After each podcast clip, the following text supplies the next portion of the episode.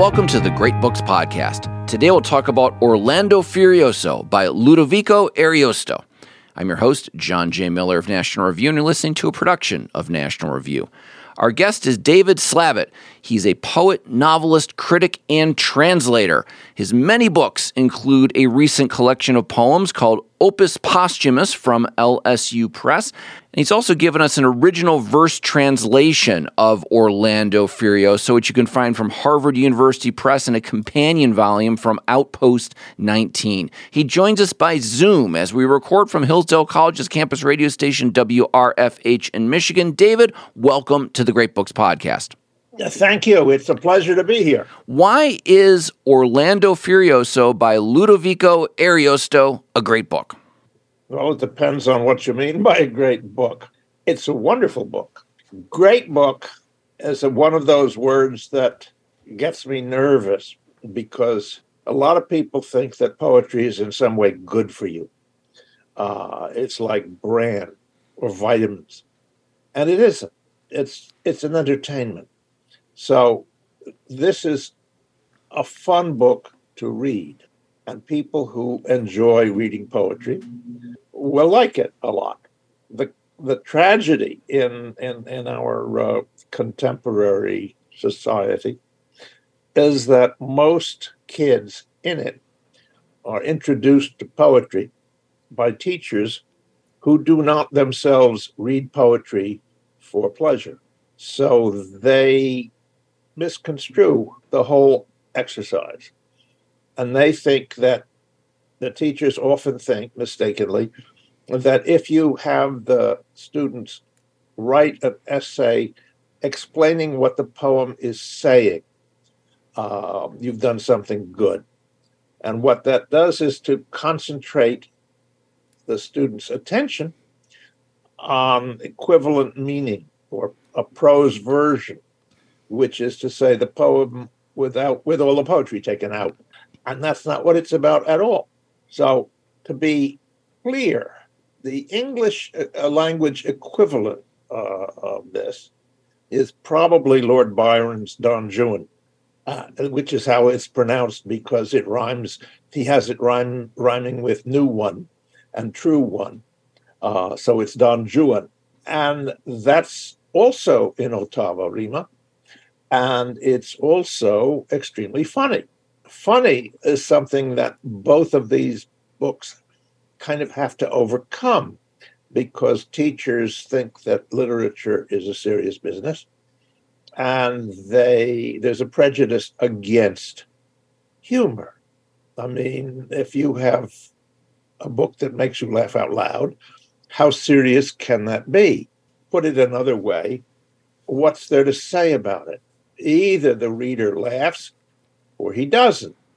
And if he doesn't laugh at anything, it may be because he needs some information, and you can you can convey that, uh, or it may be just that either he has no sense of humor, uh, or that the poem isn't any good.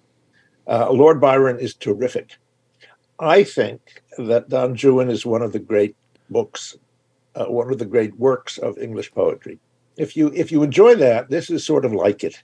A great big mock epic that's mostly jokes. We'll talk about all that the stories, the characters in Orlando Furioso, its legacy. And I want to start with this question about fun. In your Harvard University Press edition, your translation of Orlando Furioso. You make this point in the translator's preface that you really wanted the sense of fun to come across in this poem. Explain that for us. How is this poem fun? How is it not just homework? I don't know. Explain why a Charlie Chaplin movie is funny. Now, either you see it or you don't. There's not a lot to say about it. The performance in uh, both cases, uh, Ariosto and Byron, is fairly long. And part of the joke is that it can be maintained. It's a hard it, it's a hard stanza to do, and it's a hard stanza to do hundreds and hundreds and then thousands of times without being boring. So you kind of admire this as at the same time as you're enjoying it. But to explain why something is funny is very difficult. You know, it's like saying, explain to somebody who's never had it what chocolate tastes like. Okay, let's start with how the poem begins. It has canto primo. I should say the, the, the form of this poem is 46 cantos of eight line stanzas of this Ottava Rima rhyme scheme. And it has 38,736 lines. So this is a long poem. But let's look at the very first, the first few lines from Canto Primo, which is this quote, and this is from your translation, quote, of ladies' knights, of passions and of wars, of courtliness and of valiant deeds I sing that took place in that era when the Moors crossed the sea from Africa to bring such troubles to France. And it goes on. That I sing line sounds to me like like Virgil and the Aeneid, but tell us what's going on here in this uh, opening line. The I sing business is what a lot of epics begin with, or the the poet will say, "Sing heavily muse." where the poet the poet is invoking the muse to help him sing. But that turns out to be not entirely correct. This is a joke epic. So it sounds, it comes on sounding, how shall I say, formal, stiff, uh, responsible, well dressed, kempt, if there is such a such a lost positive you got the first one, two, three, four, four and a half lines, fine. But then I shall tell of the great stores of rage in the heart of Agramant the king, who swore revenge on Charlemagne, who had murdered King Troiano, Agramant's dad. Now, it's not a big yuck, but Agramant's dad is supposed to be a sudden change of tone which is one of the sources of humor. And it's not a comment uh, that goes comfortably with um, uh, of, value, of, of, of, courtliness and of valiant deeds I sing. That's that's uh, that's straight. And one of the resources of Ariosto and Byron as well is changes of tone or texture or timbre that are surprising. And surprises are uh, uh, one of the one of the prime machine machine part of the prime machinery of, of humor. So there's a little joke there. Orlando as well, I'll celebrate, setting down what has not yet been told in verse or prose, how love drove him insane, who had been known before as wise and prudent, like me, God knows, until I too went half mad with my own love folly. That makes it so hard to compose in ottava rima. I pray I find the strength to write this story in detail and at length. That's that last um, prayer is clearly a joke you know, uh, my God, this is going to be huge. And um, I hope I have the strength. Explain the rhyme scheme of Ottava Rima. What is that? The whole function of Ottava Rima is, is to allow for frequent jokes. The, uh, the form is AB, AB, AB, CC. And the couplet at the end is usually a take um, snide or sarcastic or uh, droll in some uh, some other way, uh, and so it's a series of uh, eight line stanzas, and if it works right, there's a laugh at each one. Now it may be a different kind of laugh. It may be a smile. It may be a laugh out loud. It may be um, uh, pained laugh because there's some social comment here and there. Uh, and uh, both of uh, both Ariosto and Byron were, how shall I say, patricians and impatient of uh, a lot of uh, middle class prejudices. So our title character, Orlando, we meet him, as you say, very early in, in, in Canto Primo. He's he's Charlemagne's paladin. What's a paladin and, and, and who is this guy? He's a paladin, um, which is to say, a um, high ranking um, associate. He's not just an ordinary courtier, he's a, an important courtier and warrior because back in the early days, uh, the nobility around the king, they were all military types. Many of them had their own armies.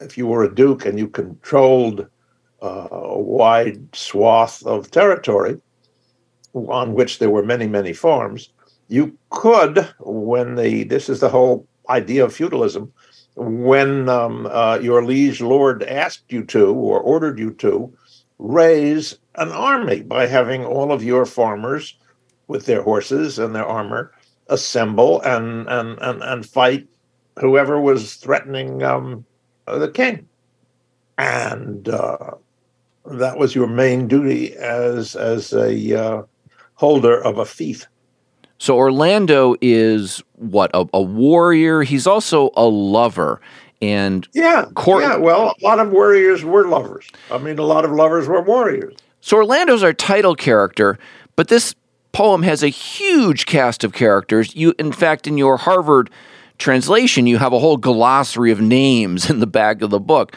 Uh, how do we keep track of so many characters in a big poem like this? No, you look back the, at the list. That's what the list is for. It really is not important. The, the plot is not important.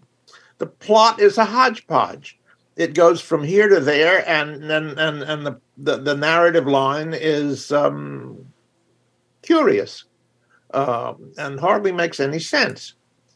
What you are, you're not supposed to be distracted by by the narrative. the The poem is in the stanzas.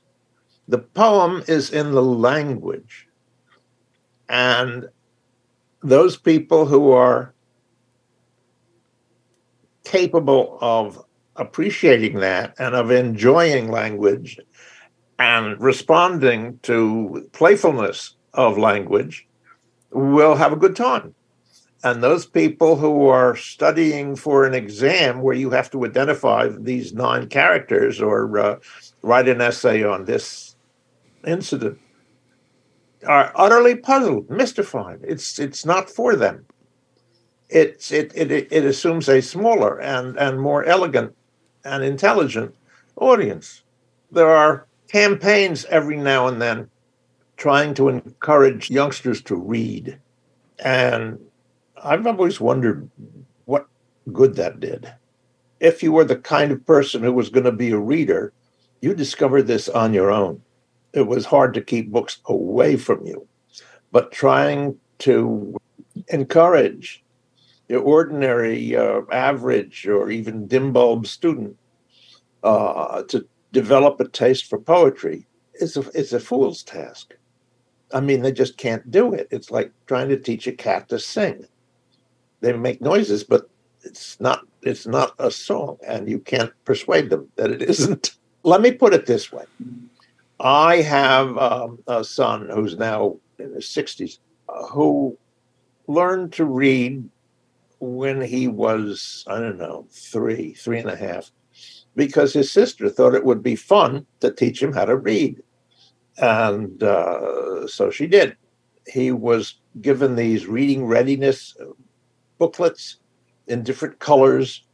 And at one point, his mother looked at the booklets and said, Your teacher knows you how to knows that you know how to read, doesn't she? And Joshua said, it's none of her business, which I've always thought was this absolutely right. Uh, education is something you do yourself. And uh, if you have a really good teacher, he or she just won't get in the way of it. Do you have in Orlando Furioso a favorite scene or a favorite stanza, one that'll give us a sense of the fun of this poem? Uh, yeah, sure. I mean, a favorite uh, is hard to select out of. You had you had before mentioned how many stanzas there were.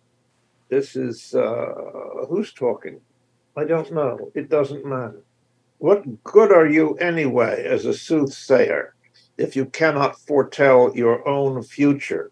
Then don't ask me to kill you. It's a ridiculous prayer. If you wanted to die, you could kill yourself, but you won't. Before you go through, open the gates up there and release the captives from your pretentious haunt. So saying, he prodded Atlas and made him go toward the castle's rock and its entrance somewhere below. I mean, it has a kind of neatness to it. The expectations are rigorous and difficult to satisfy. So each time you have a, a stanza that says something, that says anything, and conforms to the form, does all the things it's supposed to do without eff- without signs of effort or strain. It's like watching a tennis player return a difficult ball and place it elegantly and accurately on the other side of the net in a place where the his opponent can hardly reach it. And you go, oh, well done. So you you experience something like that over and over, and you either wind up being seduced by it and just thinking, oh, this is fun, or not. You have to appreciate what's going on. And what's going on is always at the level of the stanza. Tell us, David, about the art of translation. You've done so many translations of so many different works over the years. Your Orlando Furioso is available in a couple of different volumes. How do you approach a work like this when you see it in its original Italian? You need, you need to render it now in English. I imagine there are lots of hard choices involving accuracy and artistry and so forth. How does that work? How did you do it with this particular work? Well, probably the best translator in the history of English literature was John Dryden, who also comments about uh, translation. And his comments, while they are at first slightly puzzling, turn out to be accurate absolutely, which is that the translator is the uh, original author's partner. What you translate is not word for word or even sentence for sentence, but the spirit of it, the uh, the atmosphere of it, the the tones and and and and, and subtleties of it, and you you're going to lose most of that when you go from one language to another. So if you're going to lose say 70% of the poem just by rendering it in a different language. It is up to the translator to supply that missing 70%. If your personality and your tastes and your your mind is compatible with that of the uh, original author, what will just occur to you is probably right.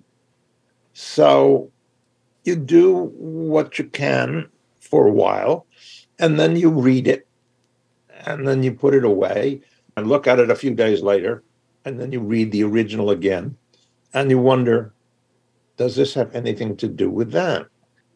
If you've done it properly or you've been lucky, you'll likely say, yeah, this gets something of the tang of the of the first version, of the version in whatever language you're working from. So the your accurate, your fidelity is not to the words or the sentences, but to the spirit of it, to the sensibility of it. And I'm claiming here to be doing Ariosto, which is more important and, and somewhat harder than just doing a, a rendition of those same sentences in, in English words. If you look at, uh, you are familiar, I assume, with um, uh, the Loeb Library, the uh, classics that uh, Harvard has. And they have all these poems uh, with, um, on the left hand page, a version in English in prose.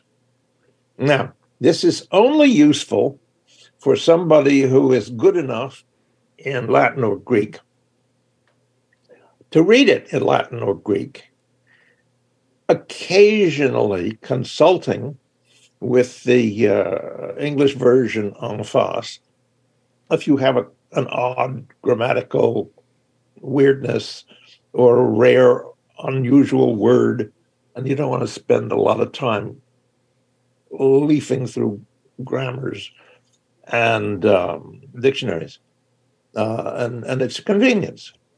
But nobody would think that what's on the left hand side is the poem, because the poem is in hexameters, say, and the alternation or the variation between end stopped lines and, and jammed lines is is is what makes it work. And if you do it in prose, well, that's gone. So what I try what I try to do is to approximate as well as I can the formal uh, aspect of the original. And it's from doing that that I get a lot of hints and uh, nudges and, and promptings of how it should go in English. So I let, I try to let the uh, the original author speak to me and through me. Orlando Furioso was published initially in 1519 and then expanded in 1521 and 1532. It's a product of the Italian Renaissance. And yeah, w- w- when I think of the Italian Renaissance and, and arts, my mind goes to the visual arts of painting and sculpture, architecture, and so on, not the written word. But is this the greatest example of literature from the Italian Renaissance? Well, again, you're back to that word greatest serious, serious people would probably want you to read um, uh, writings of the church fathers, uh, which uh, is about God and is therefore great. If you can have greatness at the same time as you have frivolousness, then yeah, it's very good. It's great. In some ways, what the kids now call cool would be a closer word, but you know, great. So, David, what is the value of reading Orlando F- Furioso today? None whatever. There's not a value of reading anything. I mean, there's a value of reading instructions when you have a new uh, electronic uh, device, uh, but uh, reading by itself is not doesn't doesn't make anybody better. Certainly doesn't make anybody wiser. It just refines your sensibility. Now, a refined sensibility, uh, you would think, is an advantage. But what it does is it allows you to be assault, assaulted and affronted and outraged over and over again, probably 50 times more frequently than that of somebody who's who has no refinement whatever. The notion that reading is good or poems are great, all of that seems to me defensive without anybody having attacked. The reason for reading is that it entertains you. I can't remember which medieval guy it was. Pound quotes him uh, The purpose of literature is ut moveat, ut doceat, ut delectet, that it may move, that it may teach that it may delight. And the delight part is more important than the other two. And without that, there's no sense in there's no, no sense in, in, in, in undertaking the effort. Does does Orlando Furioso move and teach? Well, it teaches because it it gives you confidence to turn on any text or any any any any saying, any any uh, utterance, and ask of it. Are you kidding? Is this? Do you mean that? Is this is this true? Is it useful? Is it nonsense? And those are is it nonsense? Is a question that all readers should bring to whatever they're reading all the time. Uh, the understand the another thing that's misleading about English courses is that pretty much everything you're reading is good. I mean, the quality is uh, okay. Um, so that you almost never have an occasion when you can say truthfully and honestly, either to yourself or to your instructor, this is terrible. This is stupid. Much literature, most literature, is terrible and stupid. So, your first, the first duty you have as a reader is to be able to tell uh, what's worthwhile and what isn't, what's good and what's spurious, what's what's honest and what's dishonest. And if you don't know how to do that because you've never had the occasion, it's never been asked of you, you're at you're at sea in many ways. And you wind up asking questions like, is this great? Uh, well, I don't know. If I like it, it's great. And if I don't like it, it may be great, but not for me. It's very difficult for some English teachers to justify what they're doing because they're teaching people to read books that were written to be enjoyed by ordinary people without any special equipment or knowledge. What's the uh, what's the hard part of that? David Slavitt, thanks so much for joining us and telling us all about Orlando Furioso by Ludovico Ariosto.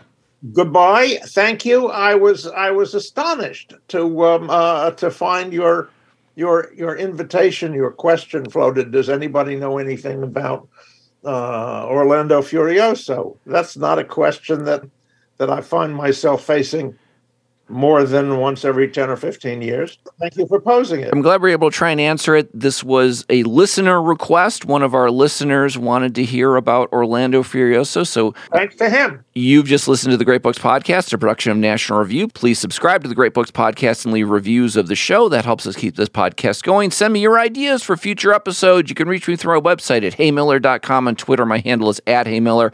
Last of all, special thanks to all of you for listening. We'll be back next week with a new episode of the Great Books Podcast.